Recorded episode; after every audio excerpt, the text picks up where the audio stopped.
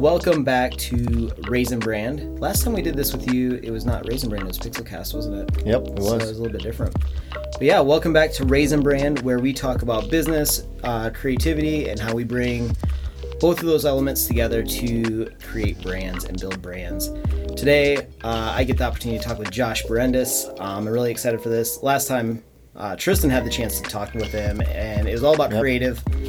Today, I get to talk to him about the business side of what he does and kind of what inspired him to start his own freelance production company. So, uh, Josh, you want to give a quick intro to you? Yeah, so I actually started at Pixel Labs. I was like, what, the second intern you ever had? I think so. Yeah, because Taylor was first. Um, and funny note is the first day I got my camera is the first day I met Zach. It, it was. Um, Uh, I remember that date exactly because uh, I was had a little T5i and I had the ma- I was literally using the manual book. Okay, shutter speed, aperture, ISO. Like we're shooting a concert and I see Zach walking around with his Blackmagic cinema camera with like the wooden handles. And I was just like, "What the heck is that thing?" And I was like so intimidated. And then I remember going up to him. I was like, "Hey, if I'm ever like in your way, just so you know, let me know." And he just kind of laughed. Was, was Ben Haggerty the one that told you to talk to? so I was filming. For, no, I was just filming for Pay, who's opening for Ben. That's right. I remember that. Yeah, and then Tim Dodd was also there, and I was Yep. just talking to him about joining his photography class. So it, I'm like surrounded by Tim Dodd, who like I knew, and then like, Right. this other guy is walking around with this crazy camera, and I was just like super intimidated. You're here, your first day, first camera, not even sure what ISO does, right? yep. Yeah. I literally unboxed it that day. But um so yeah, intern with Zach. Um that would have been back 2014 or 2015. yeah, it would have been 14, 15. Yep. 'Cause I think it was that. It was in the fall when we the met. fall was when we met. I think you did a spring internship. The spring internship. So we're in 2015. Um, they graduated from UNI in 2016, and pretty much ever since then, I've been freelancing. Um, actually, a little bit before I left college, I kind of quit Pixel Labs to kind of like try and do my own thing, but wasn't really doing much because I was still balancing like the the party, college life, and school life. But um, moved out to Denver, where I've been for the last two years, uh, freelancing.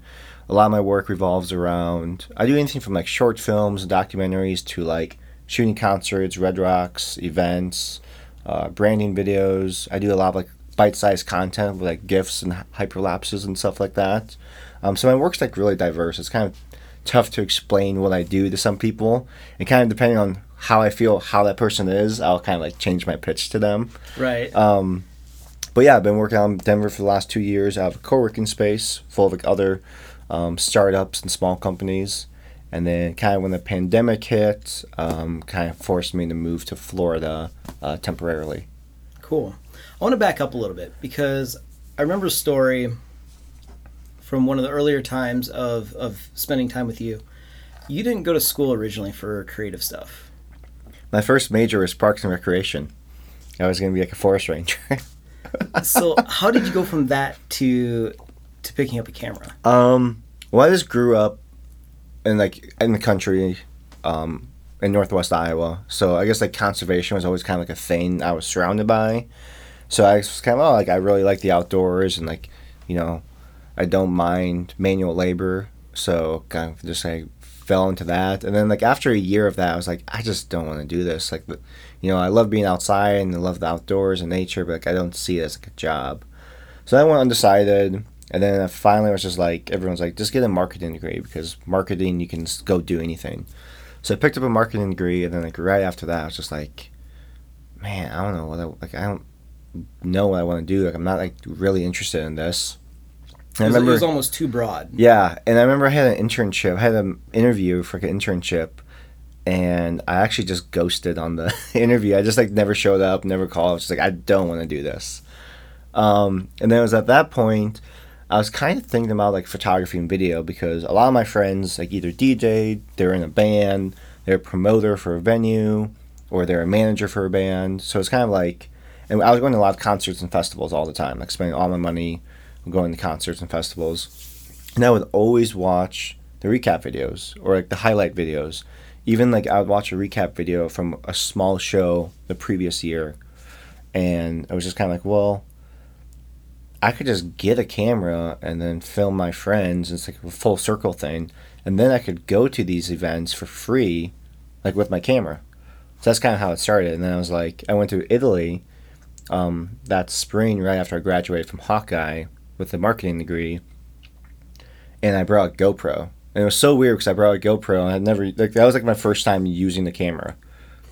Really, um, 2014, spring of 2014, and at the time, you know, there was like selfie stick wasn't a thing, but like, I kind of knew I didn't understand what like a crane job or crane shot was or like a jib shot, but like I understood like the movement.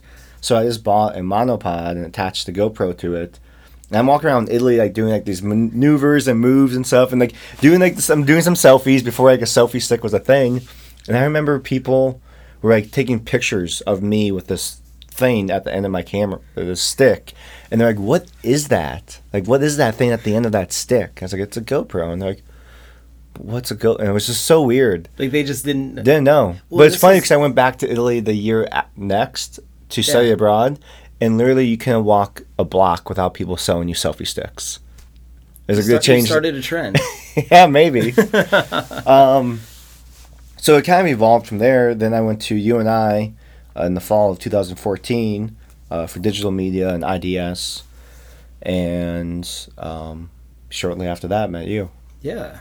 And that's it was kind of funny because like, I remember when like we first talked, you asked me like what I want to do, and I was like, well, I want to travel. Like as soon as I'm done with CF, like I'm out of here. And it's probably not the thing a boss wants to hear when he's looking to hire someone as he's starting the business. And then you're like, what do you want to like? What do you want to film? It's like I want to do concerts, festivals, like recap videos, all this stuff. Like I had no idea about like, storytelling. Or, like I remember you always you would always stress like storytelling, and be like, it's just a random small business. Like, what story is there to tell about some random small business? And then after like working with you for a while, and then being influenced by both you and my brother-in-law Marcus, who works for EA, um, you know, understood like the storytelling thing, like how you can tell stories and engage with people and like relate to people. I I think I've seen that a lot in a lot of your most recent work that you've done too. Is every video you put out has some sort of story to it and while it visually looks amazing, it it's not just a montage of clips.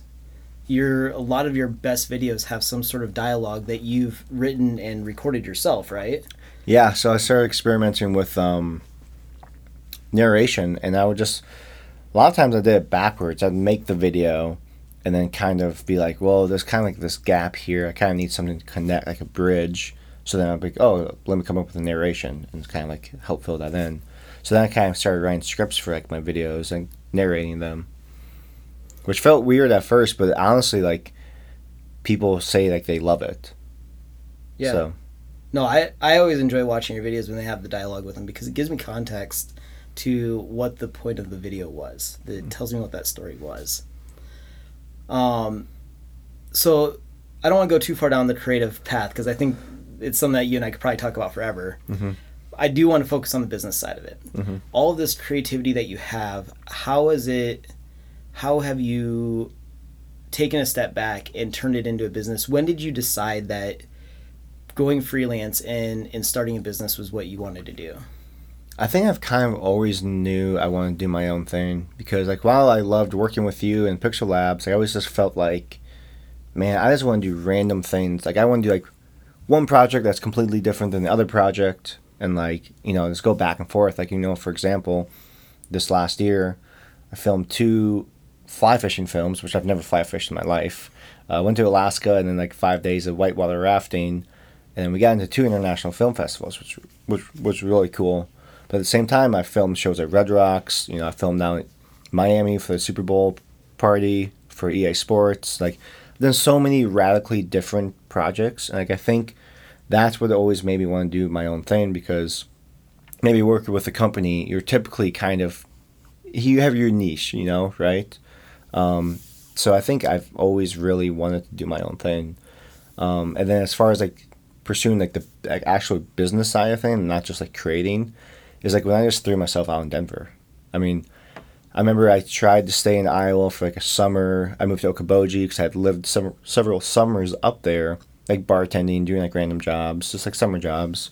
And I'm like, there's a lot of money up there. Like, there's a ton of money. There's like, no one really doing video production.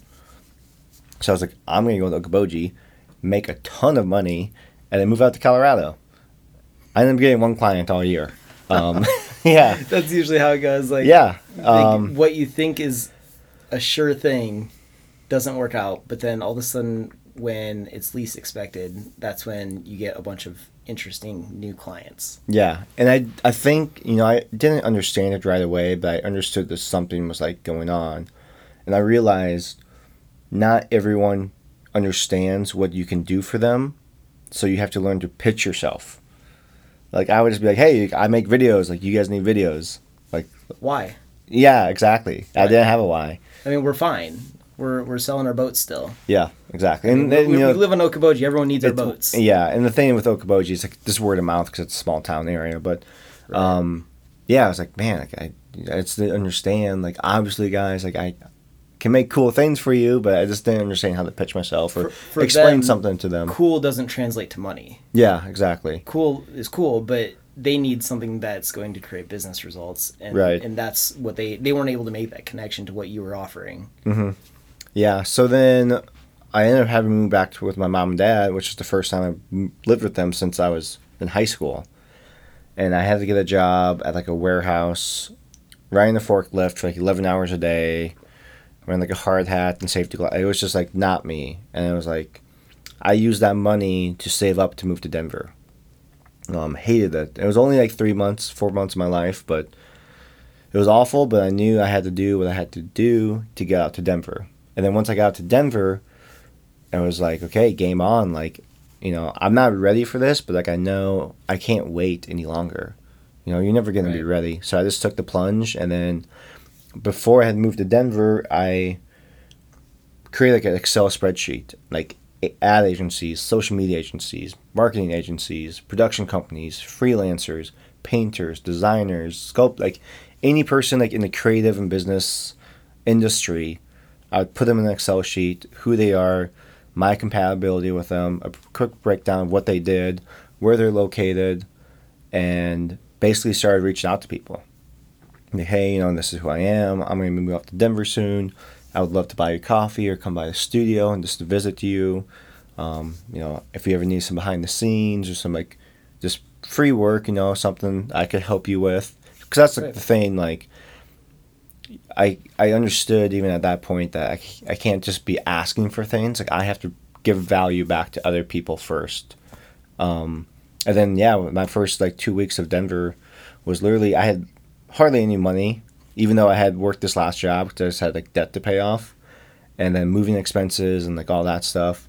I had like hardly any money, but I was like spending what little money I had on buying other people coffee, gas, driving around town. I remember my AC went out the first week while living out there, and uh, I never got fixed until I got a new car. But um, I remember just driving. It was like 98, 100 degrees, and I have leather seats, so I had to like chain. I had to bring extra clothes with me, and I had ice in a cup in the front seat that I would like, you know, kind of like rub on my wrists and like suck on so like I wouldn't sweat through my shirt.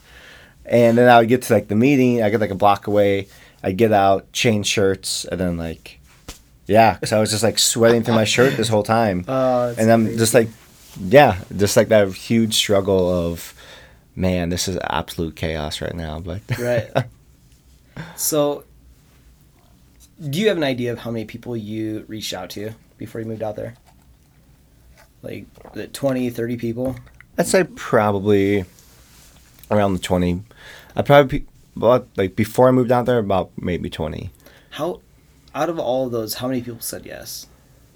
Um, I remember about I, I got a response from maybe about half of them, which is actually pretty good. And I would say a little less than half were like, yeah, you know, I'm down to meet up. So, in the end, about a fourth of the people Yeah. that you reached out to. And I always tell people, you know, you'd be surprised if you just ask people, and Right. you know, you just gotta p- deliver it the right way. Like you'd be surprised how many people were willing to help you, and that's the thing. You gotta make it easy for them. Right, exactly. And, th- and the reason I ask that is because so many people ask 10 people and give up. Mhm. or they ask 20 people and only one person said yes and they don't realize that the more people you ask the more opportunities you have Yeah. to get yeses and the more yeses that you will get over time and so for you you could have emailed those first 10 people and went no one wants to talk to me Mm-hmm. and then just gave up Yeah. it was those next 10 people that said yes that then were able to help you jump your career into colorado Mhm. and just making sure that people are not giving up early because Right. they're not getting those yeses right away Yeah. like you didn't do that like you, you're like i'm gonna do this one way or another Yeah. and you just made it happen hmm And that's the thing is like, I always try to make it as easy as possible for them to respond. Like, hey, you know, I see you're in like the RiNo Art District. How about we meet at this cafe? Because I look up at cafes Yep. and coffee shops in that area. something Um, close to them You know, I'm free pretty much whenever works for you. And like, this is who I am, and this is what I'm trying to get out of this conversation. So they know exactly who I am, exactly what I want. Because Yep. like, I've had people reach out. full out. transparency Yeah, I've had people reach out to me like, "Hey, um, I would like to ask you a couple questions sometime if we could sit down and meet at the coffee shop." And I'm kind of like, "Okay." And then we meet for a coffee shop, and it's like a full blown interview, and it just it, it catches me off guard. And it's Yeah. like, okay, well, like I wasn't expecting to be here for this long. I wasn't expecting for like this, yeah you know. Um, well Yeah. i mean letting them know ahead of time you don't have to ask the questions but letting Right. them know what the topic is and and exactly. the scope of what that conversation is, especially with people that you need their time, Mhm. being respectful of their time and making sure that they are saying yes to not a definitive time, but like, like you said, not going in an hour and a half, two hours down the road when you were expecting a 45 minute conversation. Yeah, exactly. Um, but yeah, when I got to Denver, so like how, because I, I knew a lot of people out there. There's there's a ton of Iowa people out there. So I was like, okay. One of my professors taught me, you know, like one of the best lessons he told me was, um, it was Matthew Wilson, was people from Iowa love to help other people from Iowa, and that is so true. Um, I got on LinkedIn for the first time in how many years, and you just search Iowa alumni in Denver, and uh, reach out to people like that, and then just like I just knew other people in Iowa who weren't in the creative entrepreneur business world, but just like people who they had been out there for years and they know people, right? Right. So I'm like, hey, you know, I reach out to people that I kind of knew or that I knew but haven't talked in a while. And they were always super helpful. Like, hey, you should check out this place, or hey, I know one of my friends goes to this meetup. And it's like all that little information gradually builds up into something. Um, and since I didn't have any work lined up, um, I joined. It's a business marketing group, referral market, referral marketing, and um, what's it called? BNI. It's like business. Not I forget what it stands for, but it's uh, every city has like multiple chapters. Cool. Um, and the idea is like you join. It's like nine hundred dollars to join for one year membership, and every single week you have to meet with this group of people. And in this group of people is like there's only one person per position or job. So there's one, you know, chiropractor. There's one physical trainer. There's one uh, carpenter. Get- one roofer. One get vetted into that. Like, I, I remember, I think they reached out to me about that. Yeah, so they have you have to give referrals, Yeah. and then they have to call those referrals to see like if you're sketchy or not. Right. Um, and then and it wasn't like the most like sexy thing to do because like it was all older people. It was it's old school marketing, referral marketing. It's not like the you know people are technically really savvy with social media technology these days. Um, so it wasn't like the most exciting thing, but I knew I just need to be around as many people as possible. Yep. And I joined that group, and everyone was like, "Oh my god, I don't know anything about video production." I started picking up jobs, which, I mean, I hardly charged anything for those jobs. I look back, I'm like, "Wow," I was like really lowballing myself. But they were also not. Once I started raising my prices, they were like, "That's really really expensive." And it's like, no, it's not. Like, it's really not that expensive. So that's kind of like after a year of being in that group, I just kind of quit going Do you think, though. but it was crucial for when I first moved there. Absolutely Right, was. absolutely. Because maybe they don't need video or maybe they don't understand video, but they still know other people. Like I had plenty of people who were like, "Hey, I know this guy. I'm really good friends with him. he photographs like the X Games and like all the you know he's worked for Red Bull, like Yeti, Monster Energy drinks, like all this stuff, and like that's you know what I was ultimately trying to look for. Right. You know, I was trying to do these jobs I didn't really necessarily enjoy to make some money. I was also looking to tap into uh, as many people's networks as possible. Absolutely. Would now a slight step back to you saying that they they started pushing back on the pricing as you started Mm-hmm. raising it. Do you think that's because you trained them at a lower price early on? No, I think it's just because they just don't. They're like, wow, a thousand dollars for a video is a lot. But when you- I'm when I'm doing the pre-production, I'm doing the script Right. writing, I'm doing Right. storyboarding, I'm doing like multiple locations. They want like two videos out of it. Like that's not that much money. Right. So since then though, you you've been able to raise your prices and still stay busy. Yeah. What what's changed in the way that you communicate what you do to those clients that are now willing to pay that extra money? I know that the client themselves changes and they may understand the value of what you're doing better on their own, Mhm. but there's still something that you're doing differently when you're talking to them. Maybe like is it you're explaining the process more? Like I think the, the I mean, th- I mean, there's multiple things that go into it, but I think the one big thing that is overlooked is confidence too. Like I'm just like, you sit down and talk to me, and you know before I was kind of like, yeah, you know, it's I do this and I can do this, and now it's like, okay, well, this is how this works, and you know, I have all this equipment. That while that equipment doesn't make my videos better, it does make them more professional because I know how to use them. But what really makes the videos better is my experience, my talent into storytelling and understanding brands. Because when I talk with you, you know, I'm going onto your website, I'm asking you questions, I'm getting to know who you are and what your vision and your style is, so then I can reflect that into the videos. You know, before it was just kind of like, yeah, you know, like, kind of him and around. yeah, it. it's just kind of like, you know, like I, you know, I'm good, I'm Yeah. good, yeah, But now I'm- you're able to articulate what where that value is coming from. yeah, That's why they'll pay four thousand dollars instead of thousand dollars. yeah, It's because you can you are actually being able to tell them this is what you're paying for. Mhm. And I think that that's that's a super important thing that um, creatives that do want to go into freelance don't think about. Mhm. They think I have a camera, I can create cool videos, people will just buy it. Mhm.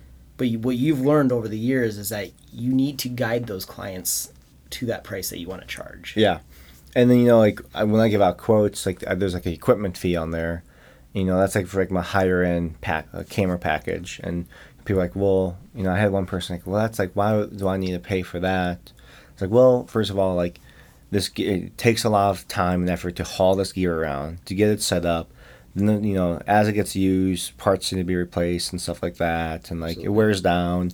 But you know, I could take that quote out, that part of the quote, and just I could do a super small setup. And I'm like, honestly, like if you know this is too expensive for you, you can go to someone else, and I can refer you to someone else who has much less gear and could still sh- shoot, you know, a great Yeah. video. But this is, if you want me to use this gear, this is what it's gonna cost. Yeah, you can go from your SF, F- FS5 setup to your Sony setup, your the mirror, small yeah, mirrorless, mirrorless, and you'll be able to set that up in half as much time, exactly. and that's where they can save money. Yep. Yeah. Um, They're, they're not going to get the quality, the visual quality out of the camera, though. Yeah. is the thing. exactly. But it also understanding if your client cares about that or not. And it depends. I mean, there's certain areas where, like, if I'm just doing like a quick interview, like, I could shoot that on a small camera, or I could shoot that on a larger camera. But like, if we're doing something outdoors and something more like demanding, like, you're gonna want that bigger setup. Right. Um. And also doing outdoors, there's more risk to your gear too. Exactly. Yeah. And I do a lot of uh, risky things with my gear. Yeah. Well, I mean, I mean, look at it though. Like I get it, beats up. they they won't. up. You could hypothetically say, you know what, I won't charge you for the gear, but you have to sign this thing saying here that if anything happens to the gear, you have to cover it. Mhm. They're not going to want to do that either because they know that the gear that you're bringing to those shoots is far more expensive than they want to pay for. Yeah. And so I think that the idea of charging for the gear is something that's become more and more normal. And I think that clients are starting to understand why that's the case. Yeah, definitely.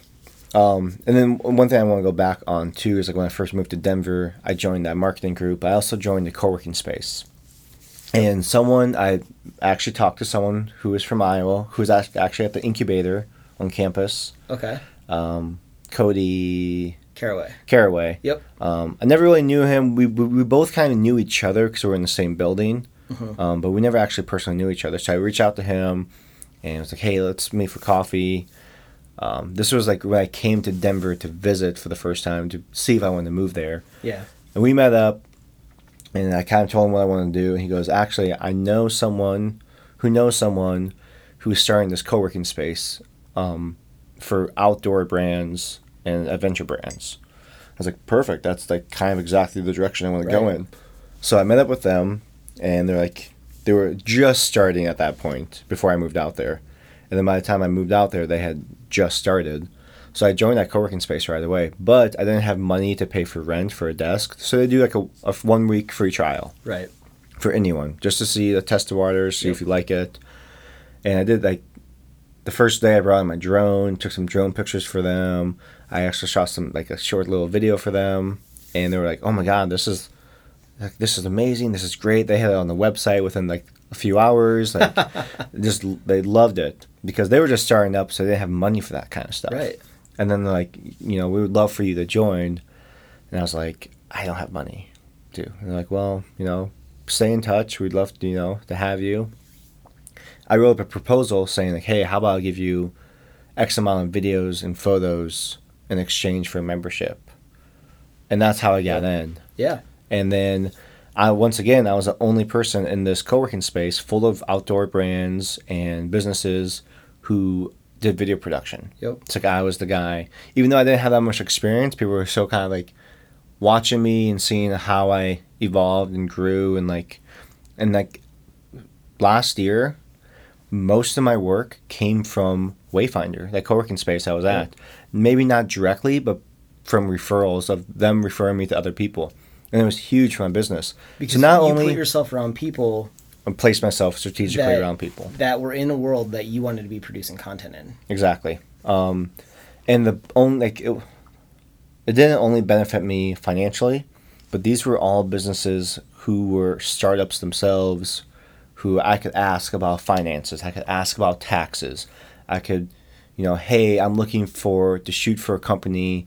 I'm shooting, I'm looking to shoot strictly for this company specifically. Does anyone have a connection with that company? And they'd be like, yes, we do. And then they would like reach out to me Yeah. or they would connect us. And that's uh, it's usually the hardest part of the process. Yeah, so is it's- getting in contact with the right person. Yeah, so it was it's so great for networking because we're all helping each other and like so there were so many times that people like, hey, you know, I have this camera, I kind of don't have money for like to pay you, but like I'm just gonna do it myself. But like, can you help me with like, these settings? I'm like, yeah, of course. And it's just like this back and forth of like helping helping each other and like you know they're not only people I worked with, but they're like people I hung out with and like you know even if we didn't hang out, we got along super well. Like we loved seeing each other in the office, and like it was just a really great relationships to build with people when you first move out there. Yep. Um, because there's something about surrounding yourself by other people who are passionate about what they're doing, even if they're not doing the same thing, because it's like they re- you can relate to each other Right. and Well- you respect each other. Like I see what you're doing, and I understand how hard it is because I'm Yeah. doing the same thing. So it was like- it was like great. said- Wayfinder was ultimately such a big thing for me. Right. Yeah. The- like you said though, like you didn't have all the experience at that time, Mhm. but what they saw was determination. They saw that and they saw me. They watched me. Like, they knew you weren't going to give up on stuff or just like flake off and bail. Yeah, and you know, I'm like everyone's like their own worst critic, right?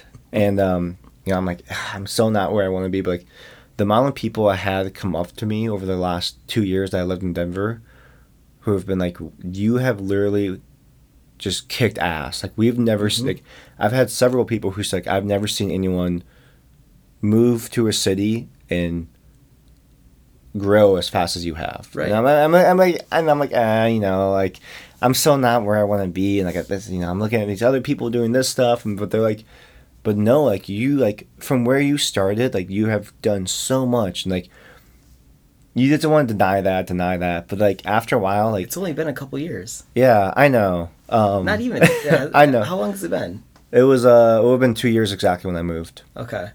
Um, but yeah, it was just it was it was really interesting because like so many people would say that. It wasn't just like a couple people, Right. But it was like It wasn't multiple. just your mom.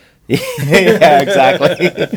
no, but it was just like, like you know, someone would come in like, "Oh, what are you working on?" I'm like, "Oh, I'm actually just got an international film festival for this whitewater rafting trip down this gorge for five days," and they're like, are just like shaking their head like what like i remember when you just came in here with just like your little tiny camera and i was renting lights from i was buying lights off amazon like super cheap lights do them for a shoot and then send them back to amazon and like and he's like now you're like in an international two international film festivals and it's just yeah it's it's You tough for scra- You were someone scrappy in those early early days, weren't you? so I actually traded uh, video services for my car too. I did like four thousand dollars of car services for video services.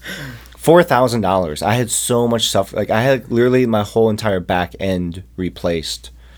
Um, but the AC never got fixed. I was like, this stuff needs to be fixed so it can like actually function. So you can get you around to these gigs, Yes, right? but I remember like I was delivering like I did like random jobs here and there, not very often.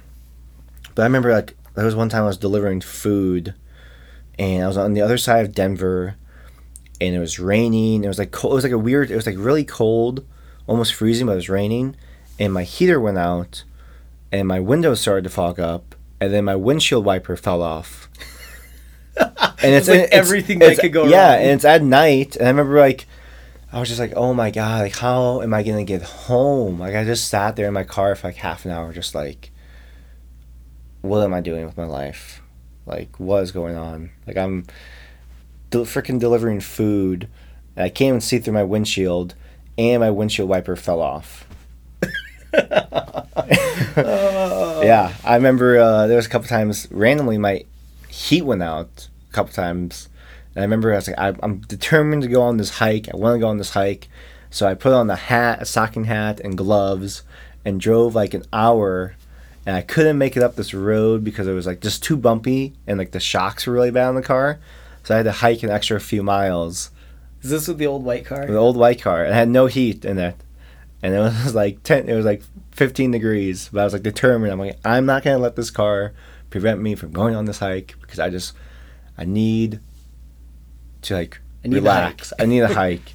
Um, but yeah, so I was like s- extremely scrappy, That's and it's so funny because at the same time, people are like, "Oh my god, I wish I had your life. It must be so nice." Because like they're looking at my Instagram and Facebook, and I, if you follow me on social media, like I kind of share a lot of my struggles and failures, and that's like one thing people have mm-hmm. always pointed out. Like I appreciate that you, because most people would be embarrassed about that, but Yeah. me, I'm like.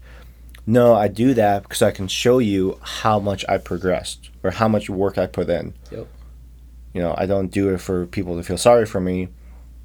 I just like showing that progress. But it was just so funny because people were like, "Oh, it must be nice. Like you have such a great life. I wish I could do what you do." And like all like during this time, I'm going through all these struggles, and I'm just like, "Oh yeah, you know, Like, if only you life. knew." you want to know how much money I made this year? Because I guarantee you would not. you don't want my life. No. Yeah. Uh, I I think that that's a good point that you just made though. Like what happens on social media isn't exactly what happens in real life, and I think that like you said, you you share everything, not Mhm. just the good stuff. Yeah. And I think that creates a better vision for what you who you are as a person and what you go through to create the content that you want to create. hmm How is that? ha- Have you had people? Yes, you had the people come and say, "I wish I had your life," but have you had the people that have been inspired by that to do something different, or even has that created more clients, people that will work with you because they've seen it? Uh, I wouldn't say I've gotten clients Okay. like from that, but I definitely have had people who have been like who are in like the industry of like social media, uh, photography, video, um, who have been like, I really appreciate like I respect that you do that because that's not something many people see on social media. Right. I've gotten like that's pretty much like, the most responsive feedback I've got from that. That's cool. I mean, maybe It- I've got some client work. I just never knew about it from that. You, know, you never know because a lot of times people don't say why they unless you ask them they don't say why. and I usually try to ask Yep. why. Like how, how do you know me, or how did you find me? Yep. Exactly. Mhm. the one. speaking of how did you find me, the client that uh, was our first out of state client that you and um, Taylor Oh yeah, drove Vegas. to Las Vegas for us. That's that's how we got that one. Like, Yeah. he randomly found us on Google, and I had to sell him something that we didn't actually do at the time. I Mm-hmm. mean, we did, but not at the scale that he was expecting. And it Yeah, that just was so random. It was just one of those things like, yes, we do this, and then he's like, all right, sounds good, you got the job, and then it's like, all right, now we got to figure out how how do we do this. Yeah. and, Yeah. and it worked. Like we had me, you, Taylor, and Reese at the time was basically our team Yep. and we're like, all right, timing wise, you two have to drive a car out with all our gear because we have no way to fly this gear out there at this point. And Reese and I are gonna fly out there because of his schedule, and we'll see you out in Vegas. You guys are gonna have to leave two days early. Yep. Yep. and, and then you guys were delayed because there was wildfires. fires in a snowstorm. Yeah. because there's fires that delayed us, and then we got to Minneapolis and there's a snowstorm. Yeah. And then So we're I remember we were at Best Buy, we are trying to buy something for the shoot and you're like, Yeah, so we're not gonna be there for the first shoot. So you guys are and I'm just like I was like, ah uh, This is way before you developed any sort of skill. Yeah, there- I was like a complete noob at this. And I was like, remember uh and you're just like, Let me talk Ta- to Taylor." Let me talk to Taylor. and I was like, oh, here we go. I was so nervous, and then Taylor was just like, cool, Uh, I got and then it. the I client shows up in control." gym shorts and sunglasses. Yeah, Taylor was so he like he's gonna think we're some Midwest dumb hick slobs and gym shorts. You know, we need to like Taylor wanted to go put his suit on and like get changed and shower. And I was like, we don't have time. And the guy shows up in a t-shirt and like Walmart glasses and basketball shorts with So flip flops. So funny. I was like, Taylor, see this guy. We don't need to We're impress good. this guy. Uh, um, all right. I, the last topic I want to talk about is some of your tourism work that you've done. Because I see uh, organizations in Denver and Colorado sharing your stuff and sharing the content that you post. hmm And that's turned into some gigs that you've had with different cities, right?